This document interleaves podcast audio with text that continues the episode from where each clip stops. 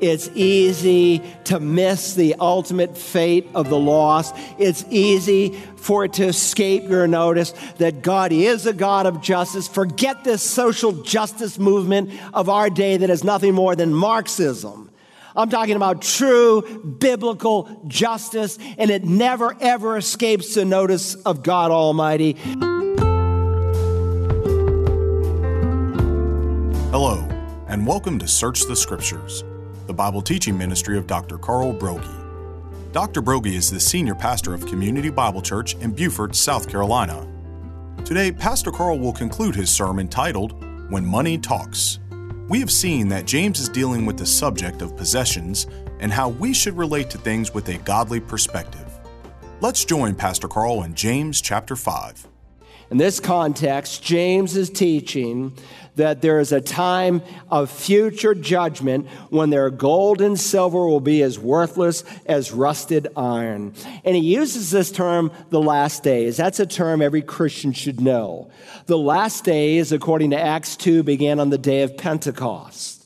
On the day of Pentecost, when that miracle happened, we studied it some weeks back, where they spoke all these different languages, real languages that they had never learned before, and not just the languages, but the dialects. Peter stood up and he said, this is what the prophet Joel said would happen in the last days. And so as we will come to this fifth chapter, we're going to see that James, like all the New Testament writers, speaks of the imminent return of Christ. That is, Christ could come back today. Nothing has ever needed to take place prophetically for Jesus to come back. He could come back today. His return is imminent. Now, the second coming, when he comes back to the earth and he sets his feet on the Mount of Olives, that is a prophetically driven event. All kinds of prophecy are yet to be fulfilled. I was doing a funeral on Tuesday, and I reminded them of an individual who said to me, I, I, I wish we lived in biblical times. And I said to that gentleman, we are living in biblical times. We are seeing prophecy in our lifetime being fulfilled. The end of time prophecy that will drive the second coming will be like the days of Noah, days of ongoing violence, lawlessness, sexual immorality, and the days of Lot, days of sexual perversion, transgenderism, and homosexuality. And the super sign that God gives in Scripture is he would gather the Jews at the end of time before the second coming of Messiah back into Israel. God is at work, and you almost have to be blind if you know your Bible even a little bit. Christ could come at any moment, and that's why I would say that we are in the last of the last days. But understand, he is writing about the rich man so that the saved man would not have the same kind of attitude, that we might be careful to protect our hearts, that our testimony might be good and pleasing to the Lord. Now, that's the folly of stagnant wealth. Secondly, on your outline, the outcry of sinful wealth. The outcry of sinful wealth. Notice verse four here in this chapter. Behold, the pay of the laborers who mowed your fields, which has been withheld by you, cries out against you. And the outcry of those who did the harvesting has reached the ears of the Lord of Sabaoth. James now moves on from hoarding wealth to getting re- wealth the wrong way. The wicked rich were not only guilty of hoarding, but they were also guilty of sinfully acquiring their wealth. They were guilty of defrauding the pay of the laborers who mowed your fields and which has been withheld by you. Now remember, back in Bible times in Israel, there was no labor unions, no labor laws, no one to protect you, and many times if you had a bad boss, you just took it on the chin.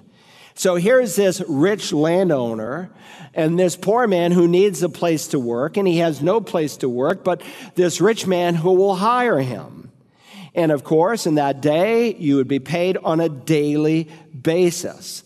And so this man who had mowed the rich man's field, and the tense of the verb is it was completed, meaning he had done what he was asked to do. He had completed his work, and yet the text says here his pay was withheld. Maybe the landowner made up some kind of technicality. Well, you got here late, or you didn't work quite hard enough. I didn't see enough sweat on your brow. I don't like the exact way you plowed those furrows, or I'm just not going to pay you today. And please understand, if this man was not paid, it was a great hardship. And again, this is how it took place, and that's why Jesus can tell a parable in Matthew twenty. Most of you know this parable. When evening came, the owner of the vineyard said to his foreman, "Call the laborers and pay them their wages, beginning with the last group to the first." Jesus said in this parable, because at this time in history, payday was not someday, payday was every day. And it was necessary for your survival to buy the food, to sustain the family. Put out in your margin next to this verse, Deuteronomy twenty-four, fourteen and fifteen. Let me read to you what Moses said. "You shall not oppress a hired servant who is poor and needy, whether he is one of your countrymen or one of your aliens who is in your land and your towns. You shall give him his wages on his day before the sun sets, for he is poor and sets his heart on it, so that he will not cry against you to the Lord and it become sin in you." Or listen to Leviticus nineteen thirteen. "You shall not oppress your neighbor nor rob him. The wages of a hired man are not to remain with you all night until morning." You know, when I was eleven years old, I spent two weeks cleaning up this man's yard, trimming the trees, all the hedges, cutting the lawn, weeding all the, the beds, and it was time for payday. He said, "We'll come back tomorrow." And he put me off for two weeks. And in the heart of an eleven-year-old boy, it certainly was not an issue of survival like the people in James's day, but I felt maybe just an inkling of what these folks were feeling. And let me say parenthetically, I am embarrassed as a pastor when I hear of a born-again Christian who has not paid a debt that they owe. And of course, that's why leadership in the church must be qualified. He must have a good reputation with those outside the church, that is, with unbelievers. That's why when we look for leaders in the church, elders, deacons, whatever form of leadership, we want to make sure their testimony in terms of paying debts is pure. It's a terrible thing when we lose our testimony over money.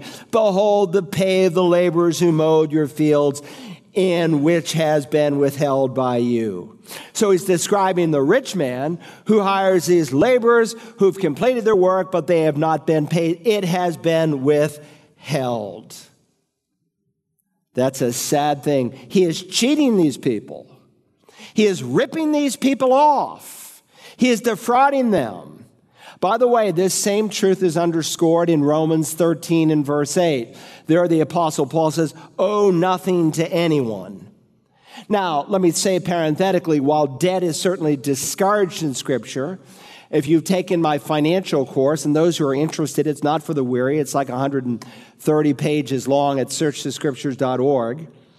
Uh, sometimes people use Romans thirteen and verse eight as a proof text to say you should never take a loan, you should never take a mortgage, a church should never go into a building program. Well, we know all building, all, all borrowing is not wrong. How do we know that?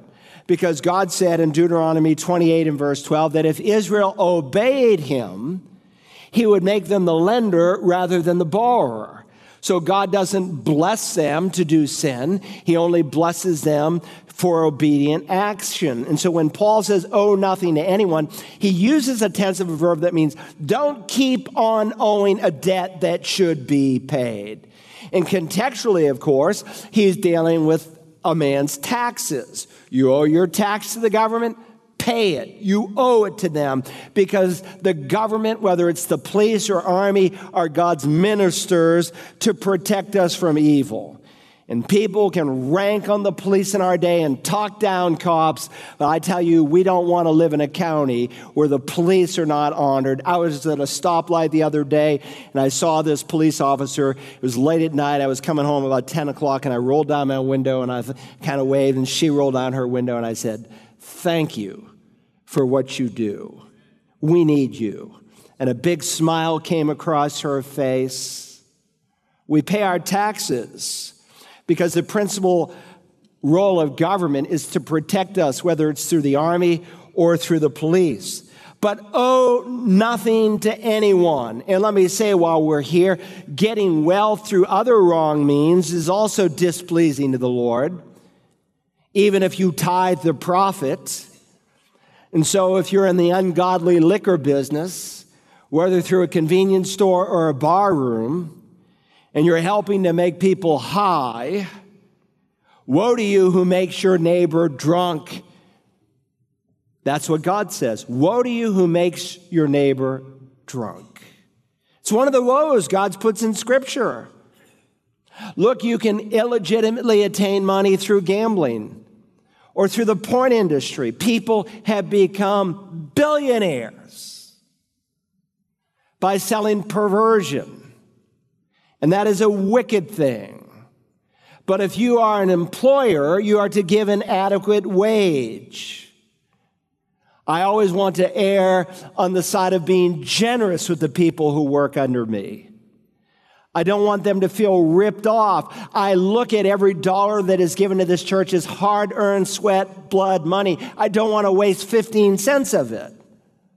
But neither do I want to be guilty of giving people a proper compensation. Some people read this text, well, I've never ripped off the First National Bank. I must be okay. But we can be unfair with people when we need to be generous. Verse four, behold, the pay of the laborers who mowed your fields and which has been withheld by you cries out. The pay of the laborers cries out. It's the Greek word krazo. It's used in one passage where Jesus casts out a demon and the demon comes out shrieking, crying out. Then it came out shrieking, same verb as James uses, and convulsing him violently. It's used in Matthew twenty-seven thirty-three of the multitudes who asked for Christ's crucifixion. Why, what evil has he done, Pilate asked. But they kept krazo, crying out, shouting, crucify him. And the verb is used when you want to emphasize a cry. And here, the cry of these laborers who had been ripped off, it's reaching the ears of the Lord of Sabaoth, just like the blood of Abel reached into the ears of God. Our God is the Lord of Sabaoth, or Sabbath, if you want to say it. The word Sabaoth is a Greek word that we don't really translate so much, but we just transliterate. We take the sound and put it into English.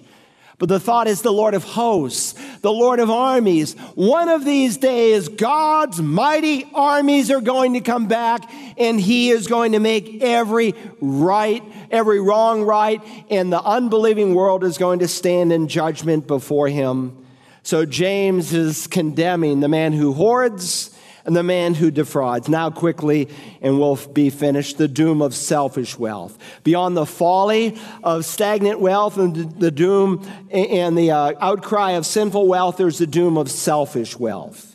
Stagnant wealth, sinful wealth, selfish wealth. Look at verse five. You have lived luxuriously on the earth and led a life of wanton pleasure. You have fattened your hearts in a day of slaughter. Now remember, again, he's describing the unbelieving rich, and he's making application to first century believers, and by extension, all of us. These were people who were hoarding, who were ripping people off. They were engaged in self-indulgence, and you see it both in their wantonness and their wickedness. Notice, you have lived luxuriously on the earth and led a life of wanton pleasure. We don't use wanton so much today. What does that really mean? It means luxuriously. It means for your own pleasure. One translation says, you have led a life of luxury and self-indulgence. We might paraphrase it, you've lived high off the hog. You've lived like a pig. You've squandered it all when some of it could have been used for others. Again, he's describing a person who is only living to gratify himself. You have fattened your heart in a day of slaughter. It's a frightening picture. They were rich pigs, and they were fattening their greedy hearts for a coming day of judgment. Now remember, who is he writing to? The first verse, I spent a whole sermon on it. To the twelve tribes who were scattered, the diaspora. They were scattered like seed. Why were they scattered? Because of persecution. Because Jews had embraced Jesus as Lord, and they were run off from their homes, and they were scattered throughout Israel and through the empire. And now think about it. Here are these Jews, these diaspora living in different cities who are going to read this letter. And there are all these rich people who are ripping off these Jewish believers. And it seems like they're on the wrong side. You know, I mean, we've been thrown out of our homeland and our own houses, and now we're not being paid. Like, where are you, Lord? What's going on? Jeremiah had that feeling within. He records in Jeremiah twelve, why does the way of the wicked prosper? Why do all the faithless live at ease? You have planted them, and they have taken root. They grow, and they bear fruit. You are always on the lips, on their lips, but far from their hearts. Job struggles with the same issue. He asks the same question. Why do the wicked live on, growing old and increasing in power? Asaph, the psalmist, asks the question. He says, for I was envious of the arrogant as I saw the prosperity of the wicked. All in vain have I kept my heart clean and washed my hands in innocence. And it's natural to wonder, why does God seem so gracious and merciful to people whose hearts are hard and stubborn, stubborn and, and evil? God repeatedly through Scripture says, you must take the long view. Whether it's James or Jeremiah or Job or Jesus, it's easy to miss the ultimate fate of the lost. It's easy for it to escape your notice that God is a God of justice. Forget this social justice movement of our day that is nothing more than Marxism. I'm talking about true biblical justice, and it never, ever escapes the notice of God Almighty. These self-promoting, self-indulging, self-centered, unrepentant, wicked, rich people, we're going to meet God. You have lived luxuriously on the earth, led a life of wanton pleasure, but you have fattened your hearts in a day of slaughter. Yes, their money was talking. It looked like they were getting away with it, but their money was actually speaking against them. It was condemning them. Verse six, you have condemned and put to death the righteous man. He does not resist you. Now, in this case, the wealthy often had political power in the first century. Think about it. They controlled the courts. We already saw that in James chapter two. He asked the rhetorical question, is not the rich who oppress you and personally drag you into court? Yes, it is. They could easily pay people off. They could easily bribe folks. And so when you had your case in court, you were rich, you typically won. And in some cases, you were executed. He uses this word, put to death. It's the word for murder. There was different kinds of murder in the first century. There was certainly judicial murder where you could go to court, be found guilty, and you were executed. Or you could be found right for your wicked behavior, and that man who had put in an honest twelve-hour day was not paid. He gave you the best of his strength. He was either not paid or underpaid, and he began to get weak and sick, and so he died prematurely. But that's what people will do sometimes for money. They'll do anything to increase the almighty buck. Now, how are we going to apply this today? Three applications as we close off our time.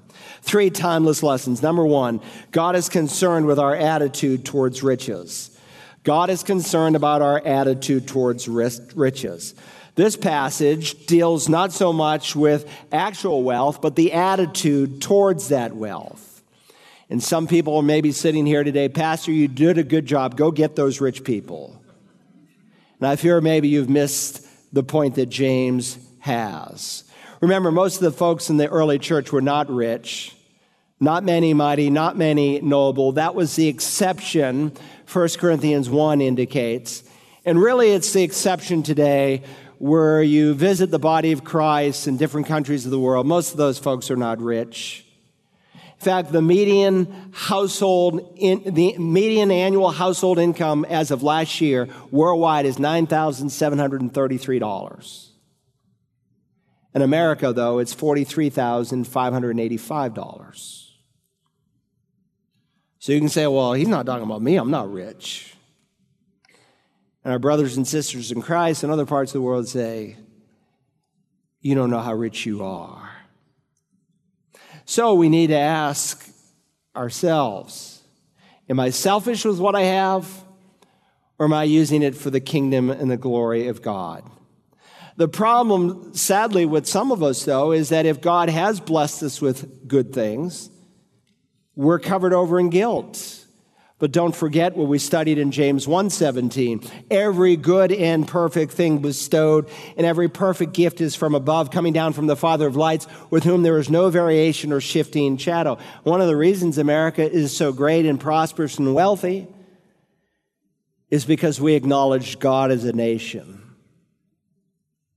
And God blessed us because we led in carrying the gospel of His Son for one hundred fifty years across the planet.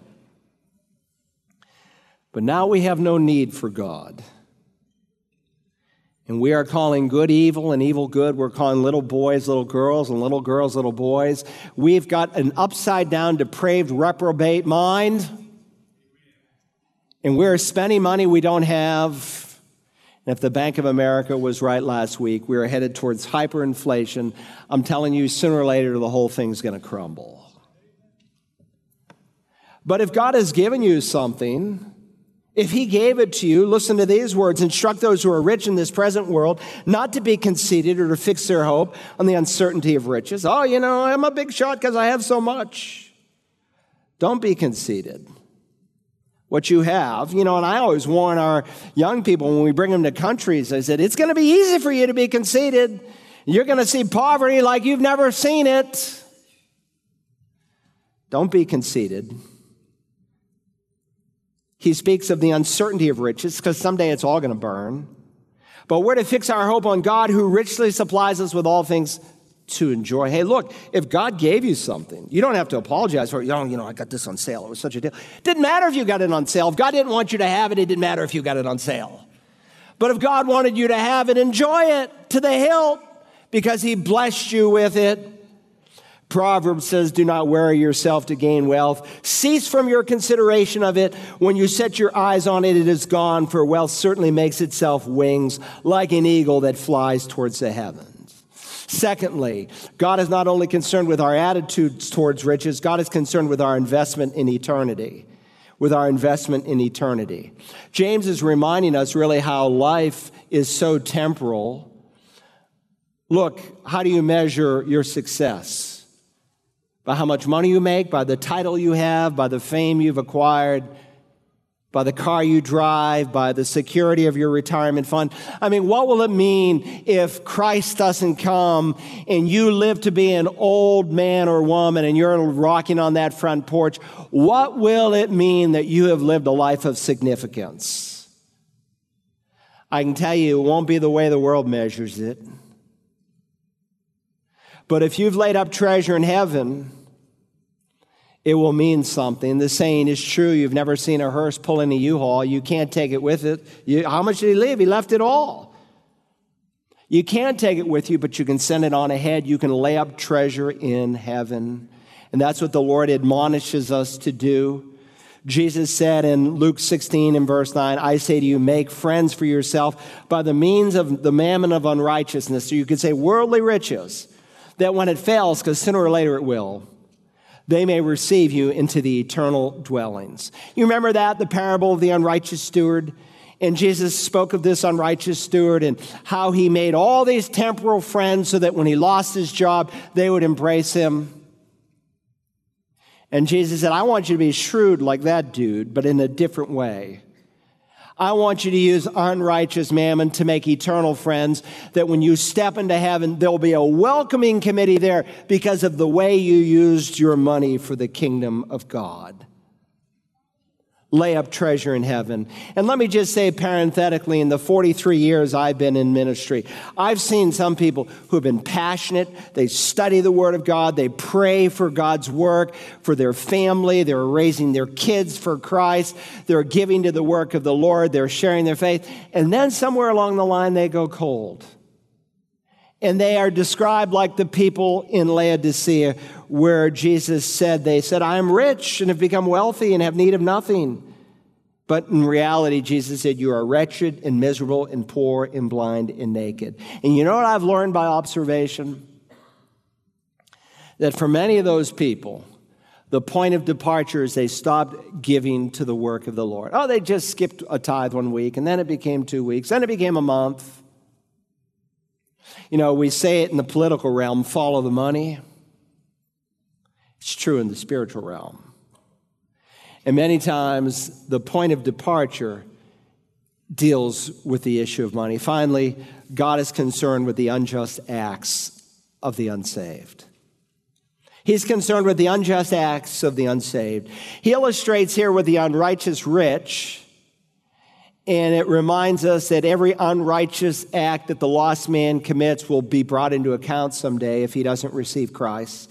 Now, please don't misunderstand the text. No one will ever go to hell because he's rich. The only reason he goes to hell is because he's an unbeliever. And in the case of the rich person, it's most of the time because his riches possess him and he doesn't really possess his riches. And God doesn't care if you're rich or you're poor. If you've never received Christ, you're just as lost. And your greatest need, my greatest need, is to be rich within, which is why Paul says, in him, in Christ, we have redemption through his blood, the forgiveness of our trespasses according to the riches of his grace. For just a moment, forget your bank account, forget your home, forget your cars, forget all that you have, and take account of your soul. If Christ came in the next ten seconds, do you know that he would take you? You can never earn that righteousness. The gift of God is eternal life, but you can receive it if you will yield to him as Lord and Savior. Now, our Father, we thank you for this passage of Scripture that you have given us to study on this Lord's Day. Thank you for those who've come who have a heart to hear, who are hungry, not clock watchers, but those who are hungry to learn truth and to apply it. So help us to do some personal inventory this week about what you've entrusted to us if we know you. And for those who've never met you, help them to know that Christ died for them, that he bled and took all the punishment for their sin, that if they will call upon the resurrected Lord in faith, he will give them the gift of eternal life and they will never be the same. We love you, our Father, and thank you in Jesus' name. Amen. As Pastor Carl points out, God is concerned with our attitude towards riches, our investments in eternity, and the unjust acts of the unsaved. If you enjoyed today's message, you can order a C D or D V D copy by calling Search the Scriptures at eight seven seven, seven eight seven, seven four seven eight and requesting program James zero one two. Tomorrow, Pastor Carl's wife Audrey is in this time slot with her program for women, Mothering from the Heart. You can hear more of Audrey's messages on the Search the Scriptures app found on the iTunes and Google Play Store. Also, check out Audrey's podcast, Rare But Real, on Apple, Google, and Spotify podcast platforms. You can also listen to her podcast at search the scriptures dot org. Join us next week as we continue to Search the Scriptures.